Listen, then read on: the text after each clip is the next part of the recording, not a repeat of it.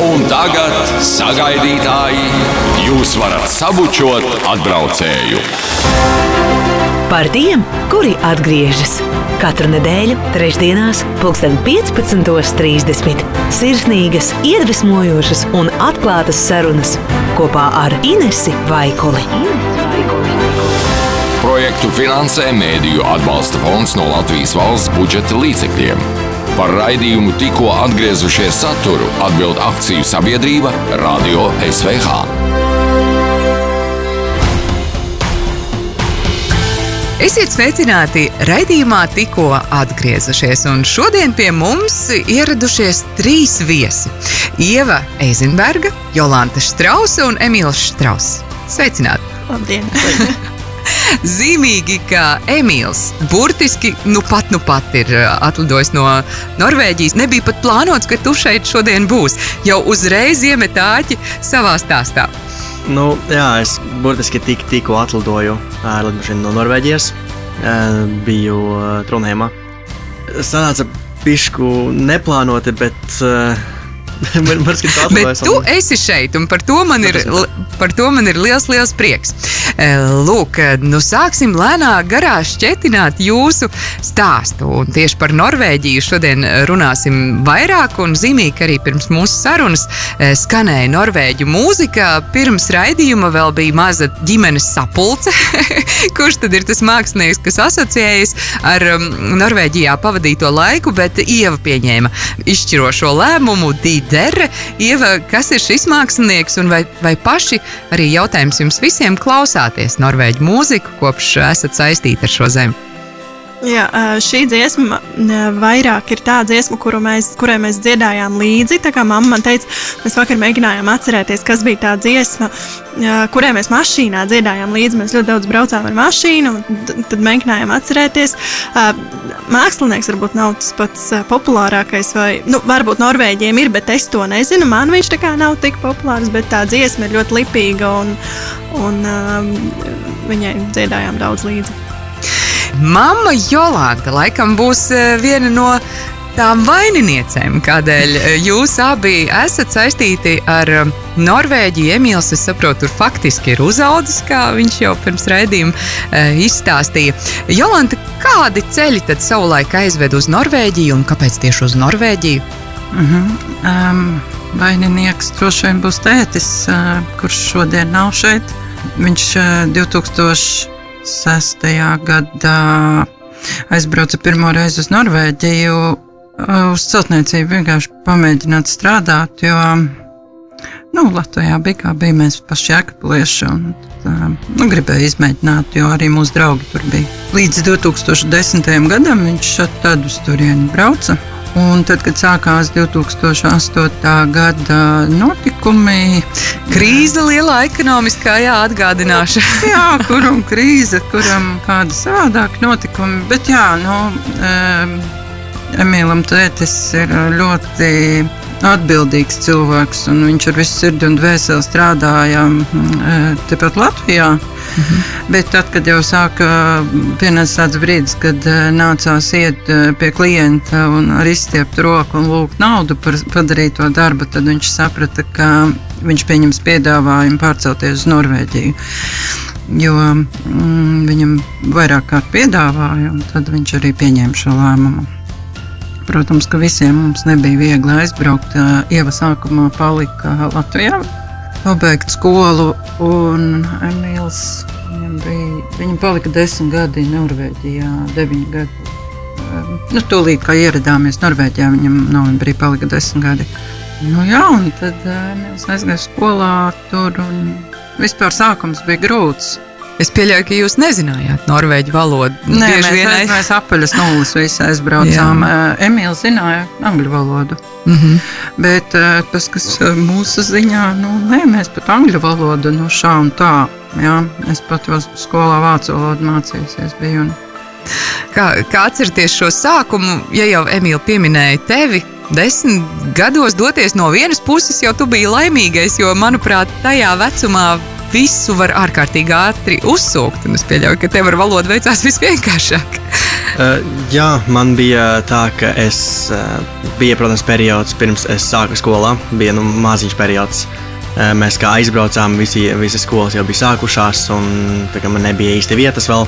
Bet tad, kad es sāku skolā, man tā informācija tik ātri pielipa. pielipa, tas, ka es iemācījos uh, norvēģu valodu, par cik man jau tās angļu valodas zināšanas bija. Uh, es iemācījos norvēģu valodu pa pusgadu. Bet, uh, bet tas ir. Uh, iemesls, tāpēc, ka es biju jauns. Mm -hmm. Tagad jau tās valodas bija grūtāk iet eh, pašam arī pats pār, pas, esmu pamanījis. Bet uh, Norvēģija valoda vēl ir pielikusi. Vēl joprojām ir, un viņa joprojām paliks. Bez šaubām, un tā atver arī citas skandināvu valodas, kā Jā. mēs zinām, tās ir līdzīgas. Jolanta, kā klājās jums, kad vairs nu, tik ātri viss nepielīpa? -hmm. Nu, nepielipa, jā, bija tā, ka Tā kā šeit Latvijā ir cilvēki dzīvo dzīvokļos, kā vairāk viens no otra norobežojas. Tur atkal mēs kā vairāk mājās dzīvojām, īrējām no sākuma. Un, Un tad, kad es redzu, ka pāri ielai nāk kaimiņš, un viņš tūlīt klauvēs pie durvīm, un viņš noteikti kaut ko gribēs man pateikt, vai sasveicināties, vai vienkārši iepazīties. Man gribējās zem galda līst, ka es kaunu, ka es to valodu nezinu, un ka es nesaprotu, ko viņi saka. Un, un, un bija ļoti grūti, bija līdz asarām, protams, bet man nebija neviena mirkli tā doma, nē, nē, viss braukšu atpakaļ. Nē, mēs kaut kā izdomājām nē, nu, jāiet tas ceļš uz priekšu un jāmācās. Un man ļoti, ļoti paveicās. Nu, pirmos gadus ne vispār es jau bērnus izmantoju, pēc tam ieva pievienojās mums un atbrauca. Un, un tad es bērnus izmantoju tūkošanai. Bet pēc tam man ļoti paveicās, ka es nokļuvu vienā skolā, kur apmācīja bēgļus. Un man iekārtoja tā, ka man pat nebija jāmaksā par to.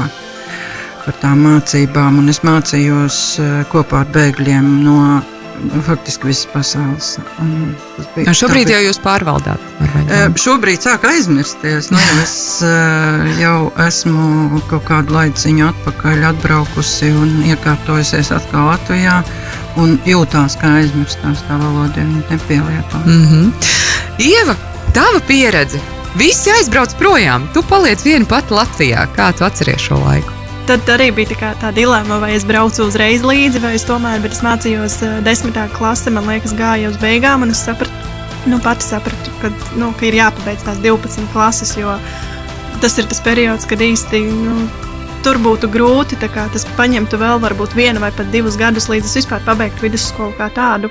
Tad es izlēmu, ka es palieku līdz tam 12. klases beigām, un burtiski es pat nesagaidīju attestātu, ka man iedeva no skolas. Es jau biju lidmašīnā, jau pie, jau pie vecākiem. Um, Jo es arī gribēju, kā, toreiz gan tāda sākotnējā doma bija, ka es mācīšos un studēšu uh, augstskolā mm -hmm. Norvēģijā, jo Norvēģijā augstākā izglītība ir uh, nu, bez maksas, var teikt. Mm -hmm. Jā, nu, tik cik ir 50 eiro semestrī, kas ir jāsamaksā nodoklis, bet nu, tas ir uz visu kopējā rēķina absolūti nekas. Un, uh, un tā doma bija, kad, uh, nu, ka es tagad mācīšos augstskolā, ārzemēs. tas būs tik forši, un tā būs tāda forša pieredze. Uh, protams, negaidīju tik, nu, tā, kā es uh, biju to izdomājis, bet, uh, bet jā, tas bija tas lielākais iemesls uh, pārcelties gan, gan pie ģimenes, gan arī domājot par savu nākotni un augstskolu augstskolā uzreiz iestāties nesenāca? Uh, nē, tāpēc, ka vajadzēja norvēģu valodu, tad es vēl mācījos norvēģu valodu. Tad uh, es, iestāju, es sākumā patstāvīgi mācījos no YouTube un uh, visādām pamācībām, un uh, nu, ļoti patstāvīgi. Un pēc tam augstskola piedāvāja arī viņu organizētus kursus. Tad es Tad es tā arī sāku to augstskolas ceļu, ka es gāju pirms valodas kursus, un pēc tam es iestājos tajā fakultātē, kurā es gribēju. Uh, Un tad tālāk jau gāja pa ļoti lieliem kalniem. Kā Norvēģijā. Kā Norvēģijā, jā. Intriģējoši, kas tad notikās tālāk. Nu, tur bija ļoti sarežģīti tas, ka um, es varbūt neteiktu, ka esmu tāds baigi valodu cilvēks. Un, um, man tas lielais šķērslis bija tas, ka es iemācījos to valodu, norvēģu valodu. Es iemācījos, es aizgāju mācīties uz augstskolu. Un visas studijas bija angļu valodā. Un visi materiāli bija, un visi materiāli bija norvēģu valodā, un lektori runā angļu valodā. Mājas darbi mums bija jāpild. Es vienkārši nu, es, es nevarēju to pavilkt. Tas bija šausmīgi grūti tā, tā tīri valodas ziņā. Un vēl otra lieta bija, kas man varbūt pietrūka manas dziļākas izpētes, bet es iestājos. Es Latvijā pabeidzu humanitārā novirziena vidusskolas klasi. Mēs mācījāmies valodas un vēsturi. Un, uh, man tā doma bija, ka es uh, nu, kaut ko ar sportu gribētu tomēr turpināt mm -hmm. uh, augstskolā. Un es iestājos Norvēģijā medicīnas fakultātē. Oho! Un es nezinu, kā es to dabūju gatavu, kā viņi mani vispār pieņēma. Un tur bija visa anatomija, motorika un visi šie priekšmeti, kurus man vienkārši, man, man tā kā galvas to nu, nestrādā. Un, un, protams, pēc tam es sazīmēju, savilku, ka nu, jā, sports ir tīra anatomija. un, un, un tā, jā tad es nepār, nepārvarēju to, to, to medicīnas daļu. Es domāju, ka iestāties medicīnas fakultātē arī latviešu nav vieglākais uzdevums. Pirmo semestri es nepārvarēju, es nepārvarēju divus eksāmenus, un mm -hmm. tad es izlēmu, ka es sevi nemocīšu, jo tās bija mokas līdz asarām. Un, un tad es vienkārši izlēmu, jā, ka es turpināšu mācīties attālināti tālmācībā Latvijā. Mm -hmm, un paliki dzīvot Norvēģijā. Jā, mums vispār nebija tā doma, ka mēs vispār kaut kad varētu atgriezties. Tas, tas nebija tāds nu, lēmums, ka mēs esam atbraukuši tur uz pieciem vai desmit gadiem. Mēs vienkārši dzīvojām. Jo man tiešām bija doma, ka jūs tur paliksiet un nebrauksiet atpakaļ nekad. Nē, nebija tāda. Nu, bērni tā to uztvēra, bet mums bija tā doma tāda, ka mums ir jātiek ar bērniem galā un jānostabilizē bērni un tad skatīsimies, ko mēs darām. Jā, bija kaut kādu mirkli doma, ka, nu, jā, nu, labi, nu, ko tad mēs tur skraidīsim un tā. Bet, nu, iekšā visu laiku bija tas, ka nē, noteikti nē, un, nu, manam vīram, Ievai, Emīlam, tētim bija simt punkti tā ka jābrauc mājās kaut kad? Nu, jā, viņš tā to neteica. Viņš laikam negribēja mūs varbūt sāpināt ar to savu tādu gribēšanu atpakaļ, bet um, nu, es jūtu to visu laiku. Un jums pašiem kāda bija sajūta? Jau jau minēja, ka likās, ka paliksiet uz mūžīgiem laikiem. Tagad. Es nezinu, vai tā kā, nebija tādas pat sajūtas. Nebija vispār nekāda tajā brīdī sajūta, nu, kā, vai mēs atgriezīsimies vai nē. Nu, mēs vienkārši dzīvojām šodienai. Man liekas, Emīlam tur bija stabilāka tā. Mēs teicām, ka Emīl, nu, Emīls jau nu nekad atpakaļ nebrauks. Emīl, kā bija? um, bija tā, ka vis, visas sajūtas notika pārāk spontāni. Tas uh, viena, viena brīdi ir tā, ka es nekad atpakaļ nebraukšu, un tad nākošā brīdī ir es gribu atpakaļ. Tas pats, pilnīgi tas pats bija tad, kad es tagad pēdējo reizi biju.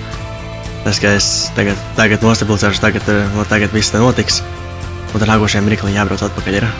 Nostabilizēties tas ir grūti. Tā Kas? citā valstī, tur, kur neviena tev no ģimenes nav, tas ir grūti ļoti. Kādā valodā tu domā? Visās, visās kurās zinu, tās, tās valodās domāju. Kā skatāties, kāds konteksts. Kāds konteksts tieši tā. Latvijā esot latviešu, Norvēģijā norvēģis. Visādi. Ja esmu viens pats, es runāju, tad es domāju trīs dažādās valodās. Būtu gan latviešu, gan angļu, gan norvēģu valoda. Bet... Tā ir liela bagātība. Tā ir liela bagātība. Valodas vienmēr ir bagātība. Jo vairāk valodas zini, jo vairāk tev viss atveras.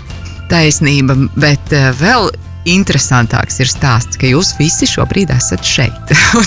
par to, kā nonācāt līdz šādam lēmumam, eh, par to vairāk raidījuma otrajā daļā. Un tagad, sagaidītāji, jūs varat sabučot atbraucēju. Par tiem, kuri atgriežas katru nedēļu, trešdienās, 15.30. Sirsnīgas, iedvesmojošas un atklātas sarunas kopā ar Inesu Vaikuli. Projektu finansē Mēdīju atbalsta fonds no Latvijas valsts budžeta līdzekļiem. Par raidījumu tikko atgriezušies saturu atbild akciju sabiedrība Radio SVH.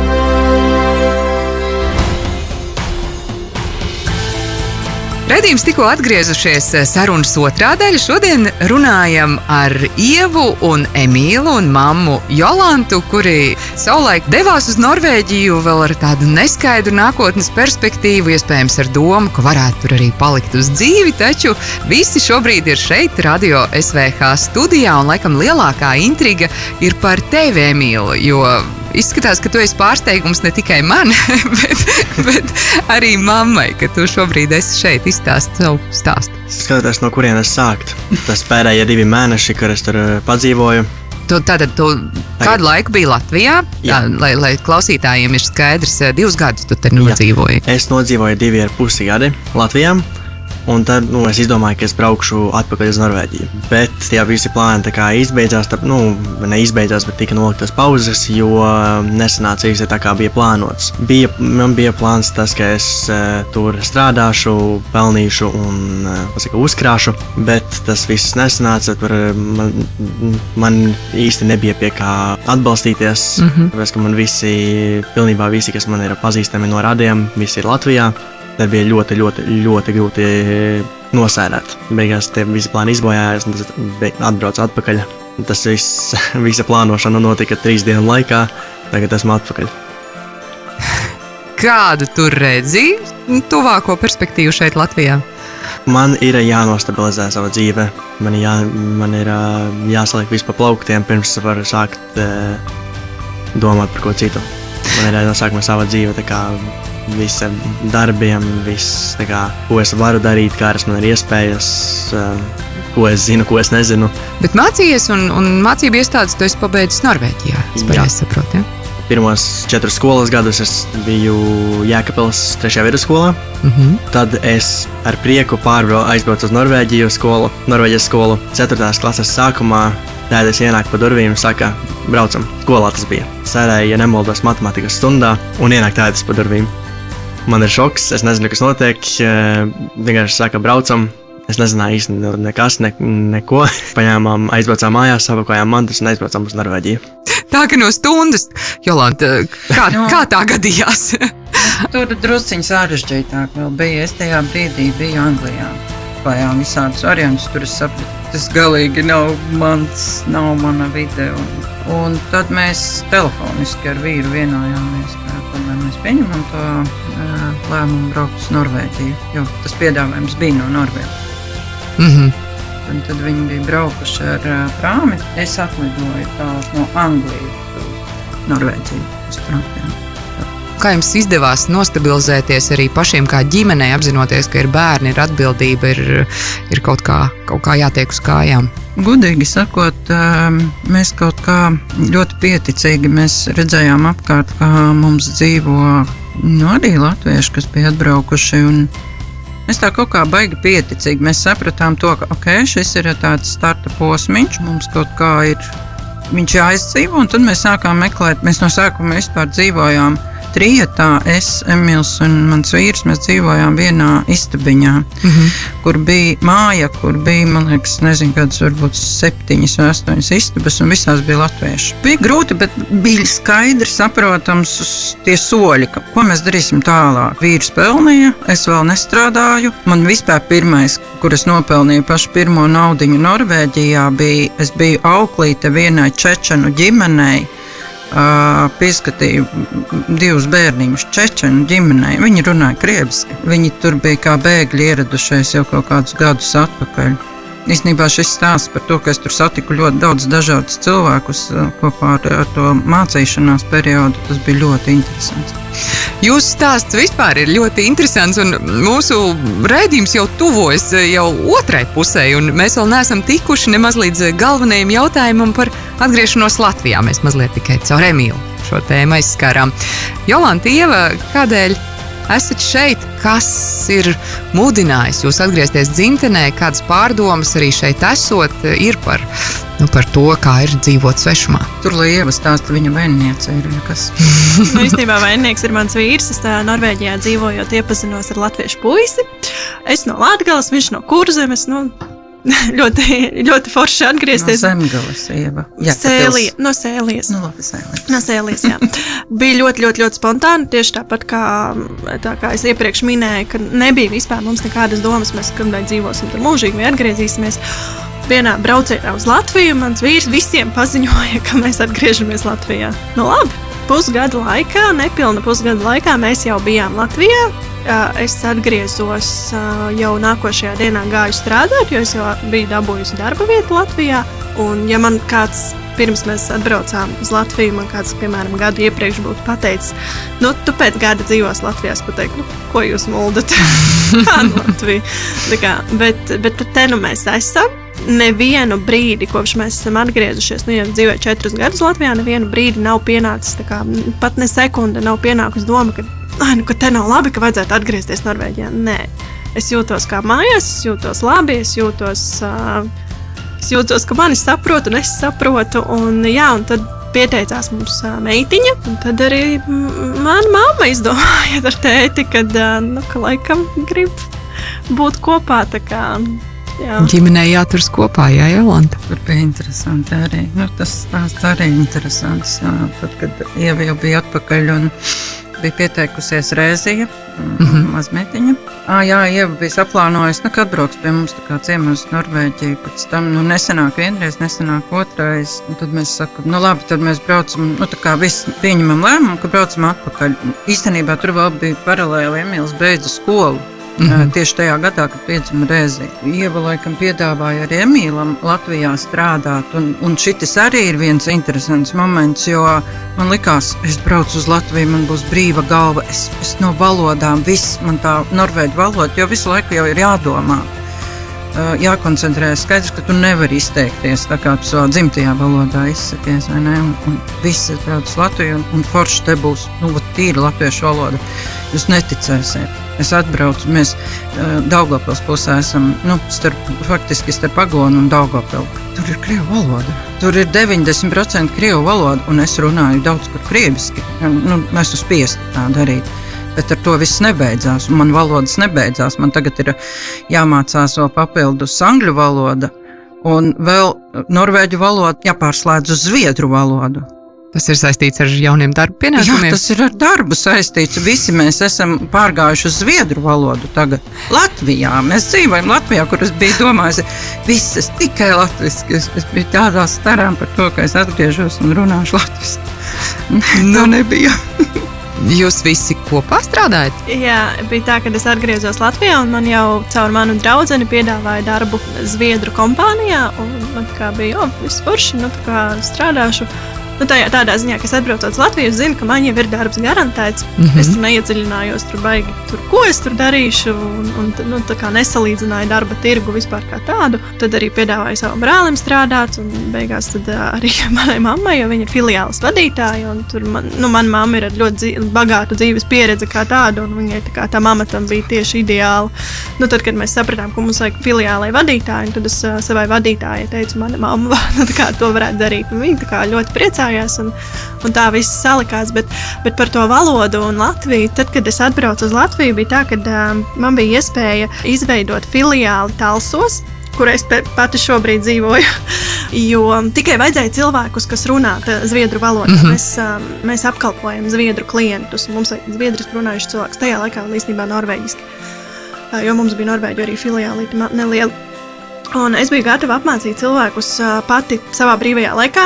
Pati vienkārši brīvprātīgi apmācīt cilvēkus uz norvēģu valodu, ka tikai man tā būtu tā iespēja, nu, ka es varu strādāt no tālsiem, ka man nav jābrauk uz Rīgu, jo nu, es esmu lauku, kā dzīvoju laukos un man negribās lielpilsētā dzīvot. Un tad man tā kā nāca tādi pārmetumi, kā, nu, kā tas ir, ka tagad Latvijā ka es kādam tagad lieku mācīties svešu valodu, lai varētu strādāt.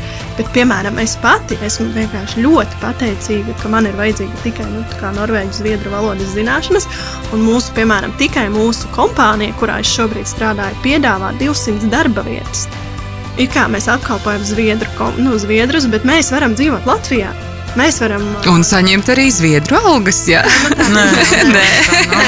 Bet, ā, bet, bet forši ir tas, ka tev ir tās zviedru vai norvēģu valodas zināšanas, un tu vari šeit strādāt. mm -hmm. Tālāk tas jau ir cits stāsts, ka viņi to cilvēku apmāca. Bet tev vajag tikai šo opciju kā valodu. Izklausās ļoti labi. Emīl, vai tu arī pievienojies ģimenes darba iespējai? Nu, jā, es tagad jau atkal pievienojos klāt vēlreiz no jauna. Uh, no sākuma bija tā, ka kamēr mēs dzīvojām Norvēģijā, uh, Ieva jau bija dzīvojusi Latvijā, viņa jau tur strādāja. Un uh, pēkšņi es dabūju piedāvājumu, tie pie mums var nākt, nākt strādāt. Es tāds ātri apskatos, kas tas ir. Jā, kāpēc gan ne? Uh, tāpēc, ka man jau bija, es jau zināju, ka mēs tā kā brauksim uz Latviju, jau bija, bija par to runa. Tad es saku, jā, es pievienojos tam, tā es tur uh, atbraucām uz Latviju, un es tur nostrādāju divi gadi, līdz es nomainīju darba vietu. Uh -huh. uh, kur es nostrādāju pēdējos sešus mēnešus, līdz es aizbraucu uz Norvēģiju. Atpakaļ. Un tagad, par cik es tagad esmu atpakaļ atbraucis, viss ir sarunāts. Tas, ka es nāku atpakaļ uz to pirmo darba vietu, pievienoties ģimenes, pievienoties ģimenes komandai. Komandai, nu jā, tā komanda ir tiešām Zviedru kompānija, kur aplastām rokām gaida cilvēkus ar Zviedru un Norvēģu valodas zināšanām. Bet es gribēju piebilst par tām algām, jo tur nav, nav tik traki kā kā Latvijas algas, kā mēs sakām, Latvijas algas. Nē, mēs sakām tā, Latvijas algas. Nu, citā Jā, tonī. Citā tonī. ir labas, ir labas, Jā. un īpaši pluss ir ā, lielais tas, ka atgriežoties no Norvēģijas, zinot zviedru vai norvēģu valodu, man nav jābūt uh, Rīgā. mm -hmm, mm -hmm. Mēs varam būt Daugopilī, Liepājā. Falsos. Talsos es esmu nu, gandrīz vienīgā, kas strādā attālināti no mājām. Tikai tā, ka uh, es sevi ļoti labi pierādīju pirmajos gados, pirms es aizgāju dekrētā. Un, lai kompānija mani nepazaudētu, viņi man piedāvāja strādāt no mājām. Bet visādi citādi mums ir ļoti, mēs esam ļoti atvērti, lai cilvēki brauc pie mums ar zviedru valodas zināšanām, vai arī norvēģu valodas zināšanām. un Mēs esam ļoti augošs uzņēmums. Es esmu izaugusi savā tajā karjerā, tā teikt. Mhm. un uh, mēs strādājam. Es strādāju Dārzos, māma strādā Daugopilī. tā kā Mēs esam Emīl, kur tu rezidēsi? Es, man būs bijusi saraustīta tā brauk, braukšana, man būs eh, brīdi Daugopilī, brīdi Rīgā. Eh, Pirmie mēneši būs bijuši saraustīti. Pa visu vienu burtiski. Nu, gan esam pietuvojušies raidījuma noslēgumam un ierasti vaicāju visiem, kas ir bijuši prom no Latvijas, bet atgriezušies. un Tas nozīmē, ka kaut kas viņus ir saucis atpakaļ. Kas ir tas, kas visvairāk ir pietrūcis, esot ārpus Latvijas, un kas ir tas, ko jūs novērtējat šeit? Man droši vien tā komunikācija ar cilvēkiem, jo tur es, ā, es skolas laikos es biju tāds, nu, es neteiktu, ka beigais spriedzeklis, bet es visur piedalījos, visu darīju, es biju ļoti atvērta. Un, ā, un Norvēģijā tas ā, varbūt val, valodas barjera bija tas, kas man izmainīja. Es kļuvu klusāka, mierīgāka, vairs tur negāju tur. Nu, Nācās arī sevi piebremzēt. Jā, mazliet, jā, jā, jā. Un Tas varbūt kā tur pietrūka tā tīri tās komunikācijas Brīvās. mm. -hmm. brīvā komunikācijā. Tāpēc es priecājos, ka startoju Latvijā. bet, uh, bet tas piezīmētība ir palikusi vēl šobrīd. Tagad jau tas ir tāds labs tandēms. Varbūt. Jolanta? Neko jau jaunu es droši vien nepateikšu. Tas pats, kas ievai tā komunikācija pie pirmām kārtām. Bet es gribu piebilst, ka tā pieredze, ko mēs tur guvām, es ne mirkli, ne, ne sekundi nenožēloju dzīvi Norvēģijā. Mm. Es ne, ne sekundi neno, nenožēloju to, ka es atgriezos atpakaļ šeit.